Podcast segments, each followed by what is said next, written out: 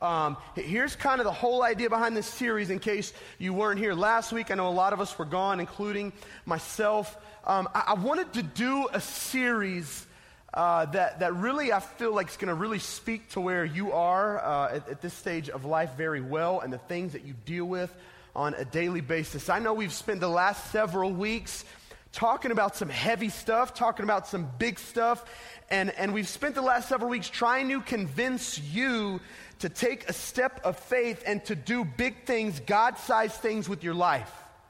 I mean, we've literally been walking through the book of Acts and calling you to go out to make disciples, to be courageous, to be willing to suffer for the name of Jesus, if that's what it means. And so, listen, I, am I'm, I'm real enough and, I, and I'm, I live in the real world enough to know that there had to be some of you that may have listened over the past several weeks as we talked about reaching 23,000 students in our area for, for the sake of Jesus Christ when it came to me sharing some of the stories of, of things that some students are doing around the world, your age, when it came to sharing stories of how people are suffering for the gospel all over the world, I could only imagine that when I shared some of this stuff, maybe you sat in your seat and you go, okay, James, hang on.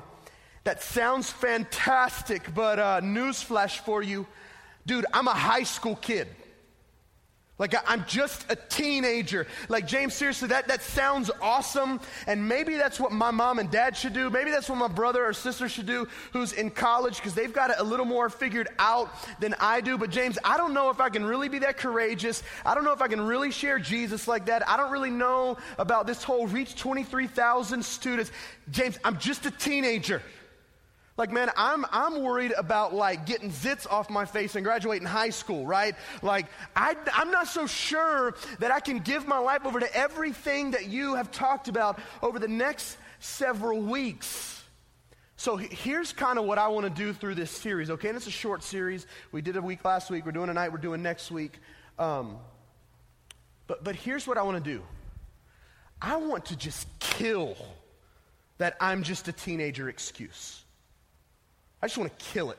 I want to beat its brains in. I want to leave it dead and bleeding all over the place. And I want you as a teenager to walk out of this room and to never buy into the lie again that you cannot do something great for the kingdom of God because you're just a teenager.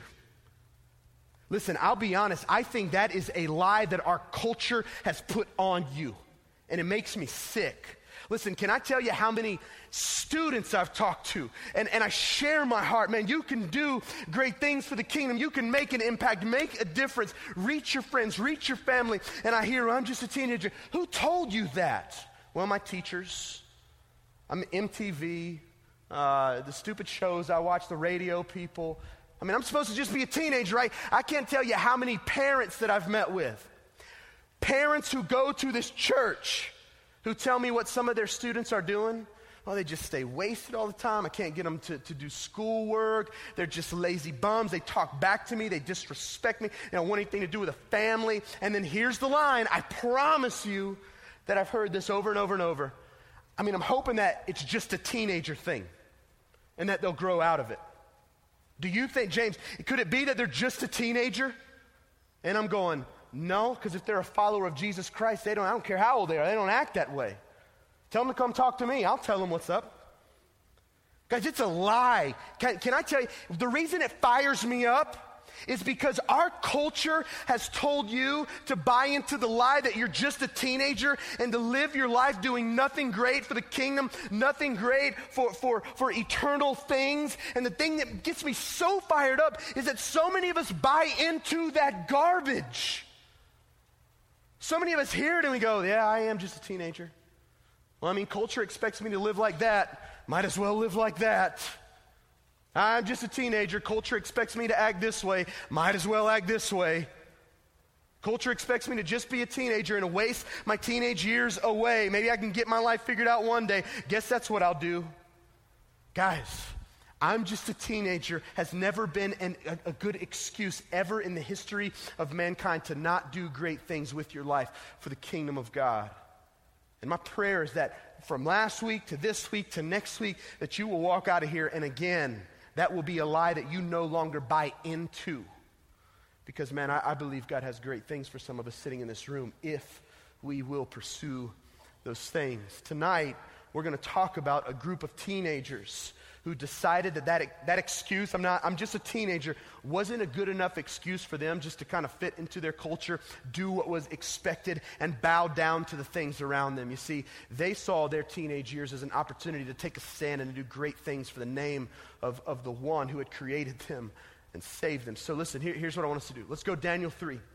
Let's go to the book of Daniel. It's in the Old Testament, um, one of the prophets one of the bigger prophets. Hopefully, you'll be able to find it. If you don't have a Bible or you can't find it, we're going to have the, uh, the scriptures up here on uh, the screen so you can follow along. Okay, so, so here's kind of what we talked about last week. Last week, my boy Brad spoke, and he introduced you to the guys that we're going to talk about tonight, along with another guy that this book is named after, Daniel, right? And kind of here's the scene Daniel, and then the guys that we're chatting about, Shadrach, Meshach, Abednego, teenage guys. 15, 16 years old. And the Babylonians come into Jerusalem. So imagine we get invaded by Canada. I know that sounds ridiculous, but let's just go with it because they're close, okay? So just imagine we, we get invaded by Canada. Canada comes down to good old Dallas, Georgia, and goes, hey, we're ripping you out of everything you know. What we're taking, you forget your family, forget uh, Chick fil A, forget high school, um, everything you know, just forget it. And by the way, forget English. We're going to teach you French instead, okay? Because we want you to be fully a part of our culture. We're going to make you uh, make the things that are important to us important to you. So we're just going to rid you of everything. This is what's happening to these guys. They are your age. And some people called the Babylonians have come into Jerusalem and ripped these dudes away from everything that they know. They've even changed their names. Like Shadrach, Meshach, and Abednego used to be Mishael, Hananiah, and Azariah. And the Babylonians are so serious about stripping them of, of their God given identities that they change their names to Babylonian names. Okay, so that's what we covered last week. And, and these dudes made a daily decision to be set apart to the Lord. So in Daniel chapter 3, we find a pretty familiar story that some of you guys, if you've grown up in church, probably heard this back in the day in good old Sunday school, drew pictures of this. Um, but Shadrach, Meshach, and Abednego come to a place where they have got to make a decision. And the decision that they have to make is this are we going to just be a bunch of teenagers who are going to bow down to culture, bow down to what's expected of us, or are we going to take a stand for the kingdom and do something that counts? And so we're going to walk through this story, and uh, man, I, I pray that, God does something in your life tonight. Let's read this starting in verse 1, Daniel 3. It says, King Nebuchadnezzar, he was a king of the Babylonians, he made an image of gold whose height was 60 cubits and its breadth 6 cubits um, just because we don't speak in cubits, it was 90 feet tall, 9 feet wide. That is a big piece of gold, okay? 90 feet tall, 9 feet wide. This was this big, huge golden image he made. It says he set it up on the plain of Dura in the province of Babylon. And then King, King Nebuchadnezzar sent together the satraps, the prefects, the governors, the counselors, the treasurers, the justices, the magistrates, all the officials of the provinces to come to the dedication of the image that King Nebuchadnezzar set up. The satraps, all these same guys, all these government officials, they come for the dedication and they stood before the image that Nebuchadnezzar had set up. And the herald proclaimed, he says, Okay, everybody that's here, I want you to listen to me. Here's the deal. You are commanded. This is a command. We're not going to talk about this. You have no option. When you hear the sound of the horn, the pipe, the lyre, the trigon, the harp, the bagpipe, and all these kinds of music, what you need to do is you need to fall down, worship the golden image that King Nebuchadnezzar has set up. And whoever doesn't fall down and worship, we're just going to cast them into a burning fiery furnace. So there you go. You can bow and life is good. You just fall down when you hear the music, you worship this thing, and life is good. Um, if you don't fall down when the music plays and worship this thing, then, uh, then you die by us burning you to death. And so the Bible says, listen, as soon as these people heard this music, they fell down and they worshiped the golden image that King Nebuchadnezzar had set up. Now, this is where the story gets really, really interesting. So, again, you picture this.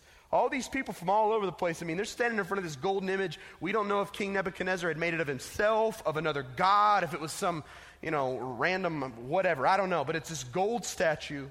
You fall when the music plays. Well, Shadrach, Meshach, and Abednego had a different plan. You know, it's almost like maybe they didn't hear the fiery furnace thing, but um, when you read the Bible, you find out that they did. If you keep reading, here, here's what the Bible says it says, At that time, Chaldeans came forward and maliciously accused the Jews. So, man, these little brown nose or tattletale guys come running up to King Nebuchadnezzar and they start talking to, you know, making his head big. Oh, King, live forever. You're so amazing, King Nebuchadnezzar. And they go, Hey, don't you remember? You made a decree.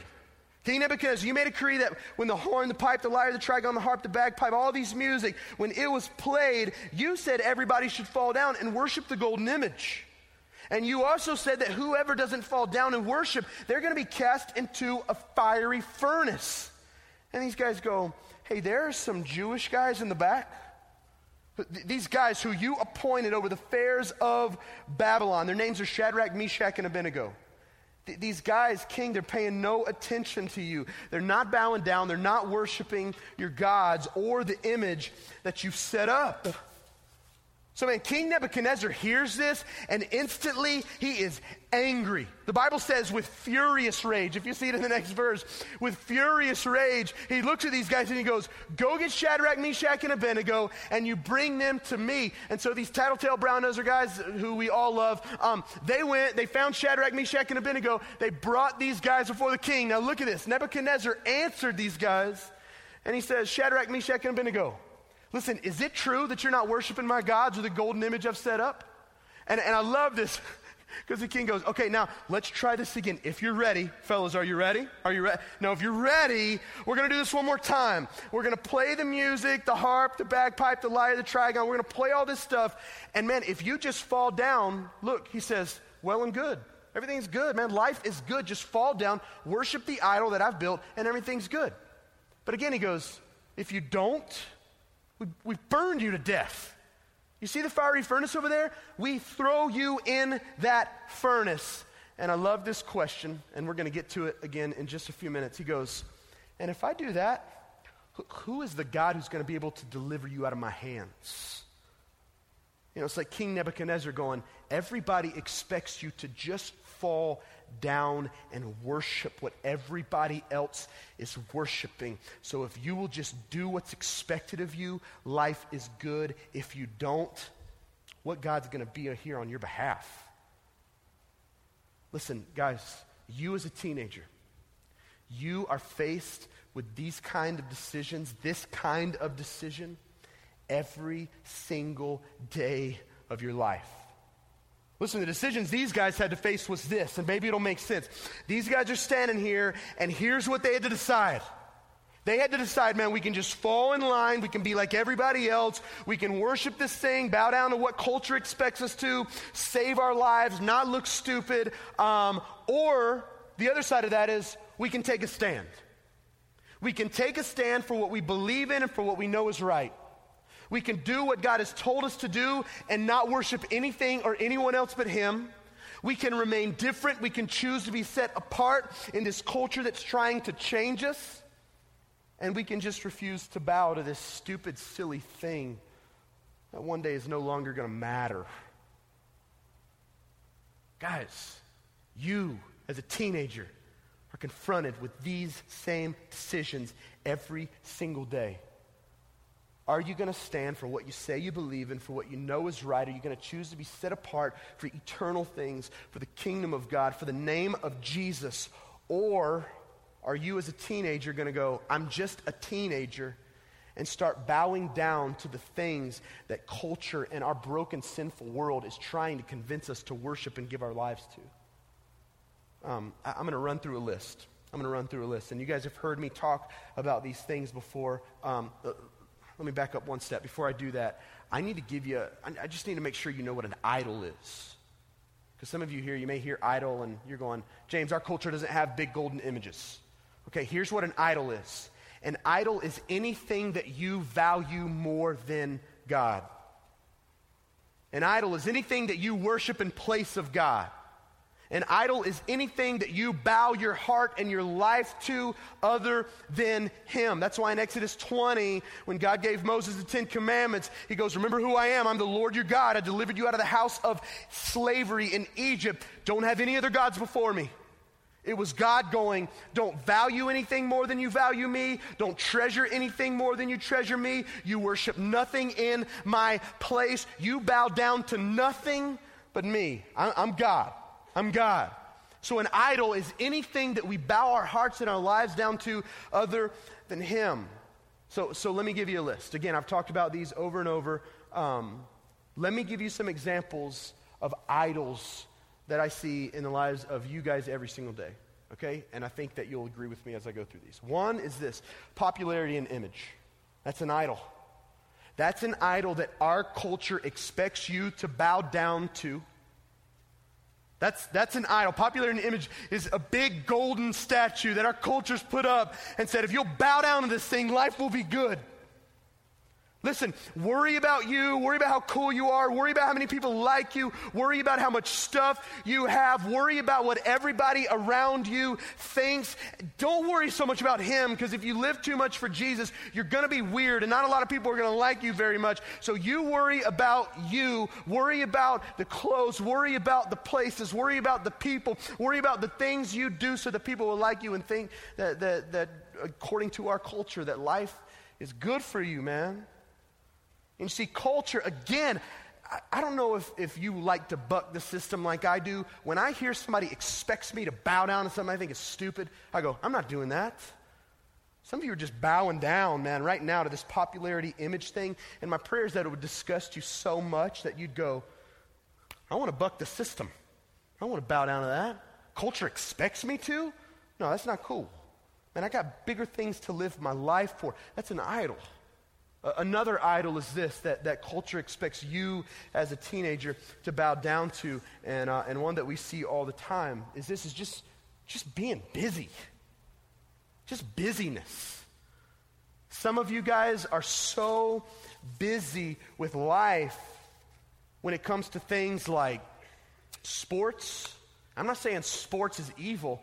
I'm just saying some of you guys worship it. That's dangerous. Because what do you do when you're 40 years old, your knees are gone, you can't play anymore? Then your idol's laying broken on the ground, and you're trying to figure out what to worship now in its place. Like, if you're a good athlete, I always say, go be a great athlete and make much of the name of Jesus on your sports team. What I'm saying is, don't start to bow down to, to sports and your sports team so much that it takes the place of who you worship. Some of you guys do this with school. Some of you are involved in every club, every activity. Some of you guys do nothing but study. Again, I've gotten in trouble for this before, and I'll say it again. Some of you guys take way too many AP classes. And why? Because that school out there is what you're worshiping. That job that you want one day so badly, you have bowed all of your time, all of your attention to, and it's become an idol for you. Now, I'm, I'm definitely not saying you be lazy, and I'm definitely not saying don't work hard. If you're smart, go be smart. Go be a doctor, a lawyer. Go do something like that and make much of Jesus in that profession. You know, if you, if you got a brain like that, go have some intelligent conversations with people who have brains like yours. But don't ever get to the point where you start to worship these things in place of Him. Culture expects that of you, man. But what about this? And i am going to rag on some people for this one because I was this kid, so I'm fine with making the room uncomfortable for a minute. Some of you guys worship boyfriends and girlfriends. I'm sorry, you do, man. It is sad. Um, I wish somebody at 16 would have told me how pathetic I was and that I would have actually listened. For those of you that are in here that can't go five minutes without having a boyfriend or girlfriend, you have an idol. You have an idol. And it's a boyfriend or girlfriend. It's attention from somebody of the opposite sex.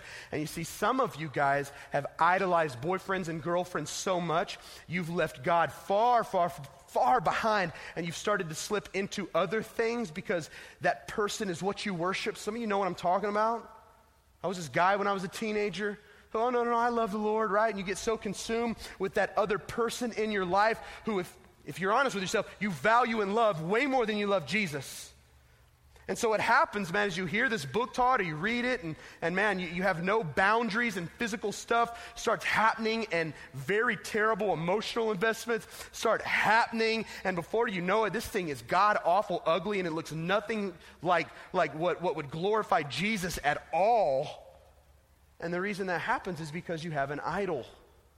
And you see, when, when we bow down to those things that culture expects us to bow down to, and they become God rather than God being God in our life, it always turns ugly. It always turns ugly. That's why some of our small group leaders have had to take time with you guys and listen to you spill your guts, listen to you cry your eyes out, and go, You were right. When you told me, put up boundaries, when you told me, don't date that person, when you told me all those things and I didn't listen because I didn't value him enough to say no to that idol and I chased after it anyway, now my life is in shambles. I'm a wreck. I saw that I had a worship problem because I was worshiping the person instead of him, and now you were right. I'll say you were right. Guys, if you could live 10 years in the future, you wouldn't do most of the stuff you do right now. And I pray that you listen to my heart and you listen to the hearts of those who are investing in you every week when we're telling you, don't bow down, don't bow down. It's an idol, it's an idol. Culture expects it. It's an idol. Don't bow down. Value Jesus. Let him be everything to you. I promise if you get that at this stage of life, man, life will be so much easier and joyous for you. But what about this? I, I could go on with a lot. I'll, I'll end here just for the sake of time, and I, and I hope that you're getting it. What about, what about like a secret sin? What about that sin that has crept into your life and is destroying you right now, but um, you won't tell anybody because you're ashamed and you're scared of what people are going to think, but it's got you. Man, you find yourself constantly bowing down to it, even when you don't want to. Like it's kind of God. Like it controls you. You cannot control it no matter what you do. You know what I'm talking about? I see that in the lives of teenagers all the time when they want to come and they say, James, I need to chat. And we sit down and they spill something that nobody knows and they go, James, I don't know what to do. I don't know what to do. And I always want to go, you, have an idol. It's a worship problem. And we've got to get to the root of it. We've got to help you see who God is so that you can correctly worship Him. You see, culture again expects you to bow down to these things that they have set out in front of you. And why? Because you're just a teenager to them, man. You're just a teenager. You're easy. You're an easy target, right? They're just kids. They're just teenagers. They'll bow down to this stuff. And what I'm saying is, don't buy into the lie. Let God use you to do great things for his kingdom and for the name of Jesus. You see, this is the decision that Shadrach, Meshach, and Abednego made. If you go back to the story, look at this. Look at this. And we're, we're about to wrap up. In Daniel 3, back in verse 16, after Nebuchadnezzar said, We'll just throw you in there and who can save you? Shadrach, Meshach, and Abednego answered and said to the king, Nebuchadnezzar, we have no need to answer you in this matter. Don't you love that? They're looking at the king going, We don't, we don't need to answer you.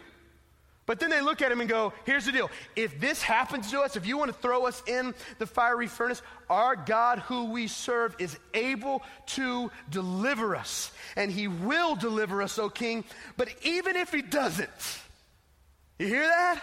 He goes, man, our God is able, our God will. But even if he doesn't, even if not, let it be known to you, O king, that we will not serve your gods or worship the golden image that you have set up. Now, you know the rest of the story, right? Like King Nebuchadnezzar just gets so mad, and he looks at his guards and he tells them, Listen, turn up the furnace seven times hotter than it normally is.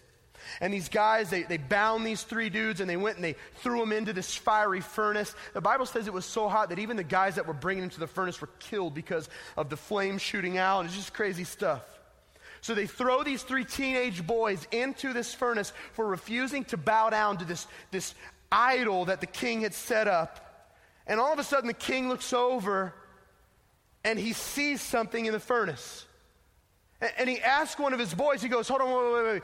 Didn't we just throw three kids in there? And the guy goes, Yeah, why? And King goes, Look, look, look you can see four guys walking around in the middle of the fire, and the fourth one looks like a son of the gods. And King Nebuchadnezzar starts shouting, Hey guys, can you hear me? Guys, come out of the furnace. And Shadrach, Meshach, and Abednego come walking out of the furnace. And the Bible says that their hair wasn't burned, their clothes didn't smell like smoke, the fire hadn't even touched them. And the king looks at these boys and he's amazed. And then he looks at the rest of everyone. And here's what he says He goes, Guys, let it be known today that this God who these boys worship, no one can rescue in this way. No one can save in this way. And he says, if anyone ever says anything bad about the God of Shadrach, Meshach, and Abednego, I will cut them into pieces and throw them in the same fire. There is no God who is able to save like their God. See, guys, if you will be that teenager who goes, I am not buying into the lie anymore. That, that I'm just a teenager. No, no, no. I'm done with that. And I'm done bowing to the idols that culture expects me to bow down and worship. Listen, I will take a stand for what I know is right. I will take a stand for the kingdom. I will take a stand for the name of Jesus. You see, what's going to start to happen is this is that people are going to start to take notice that Jesus is a very present reality in your life. You see, how cool was it when these guys looked over at the furnace and it wasn't just the three boys, but guess who was sent in the furnace with them? It's a big theological word called a Christophany. It's an appearance of Jesus in the Old Testament. And they're all throughout the Old Testament. And you see, these guys, because they took a stand, what happens? Jesus becomes real to the people around them. You see, when you take a stand and when you go, man, I gave my life to him, he saved me so that my life could make much of him, bring him honor, bring him glory. And I don't care if I'm just a teenager, I'm going to let my life count for something. And I will give all my, I will value him and treasure him more than anything else. Let people say what they want. I don't care if I look stupid. I don't care if I look silly. I'm living for eternal things here. And all that I care about is people knowing that Jesus is real in me, that he is real through me. And I want people, when they look at my life, to be able to say, there is not another God who can save and deliver like that guy's God. There is not another God who rescues like that girl's God. Anybody anything bad to say about their God? I'll cut you up right now. Not really. We don't want that. But you see, guys, that's what happens when you take a stand. And so here's my prayer tonight. And, and we're about to end. My prayer tonight is that we would have some people just stand up. Going, man, I've been living for stupid stuff far too long. I've been living for, like, really? Like, I've been living for a boyfriend and girl. I've been living for, for popularity. Been, no, no, no, I'm done with that. I want to start living for Him. I want to start treasuring Him, the Jesus who came to save me. Like, that's who I want to treasure. That's who I want to value. My prayer is that you would pick up whatever idol it is that you're bowing down to and you would smash it tonight. Again, beat its brains in and leave as a kid who worships no one else than God. That's my prayer. And so here's what we're going to do tonight. Um, in just a minute, we, we've got the baptismal full again, and I couldn't think of a better way to just have some people smash idols than just to climb up in the tub and go, All right, I'm ready. Tonight, I'm, I'm done. I'm, I'm busting my idol.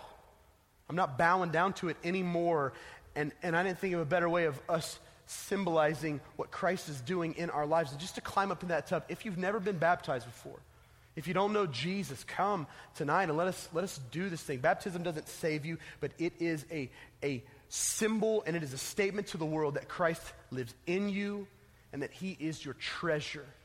So, tonight, in just a minute, man, if you want to get baptized, whenever I close, I'm just going to ask you to come follow me. I'm going to stand right here. And I know a few of you have already said you wanted to do that. So, um, if you're here and you're going, I'd love to do that, James, but clothes, towels, we got all that. We got you covered. We got clothes, we got towels. You don't have to worry about that. You can come, we'll take care of you. Tonight, man, if you're serious about truly giving your life over to the Lord, I, I want to ask you to do that before you leave.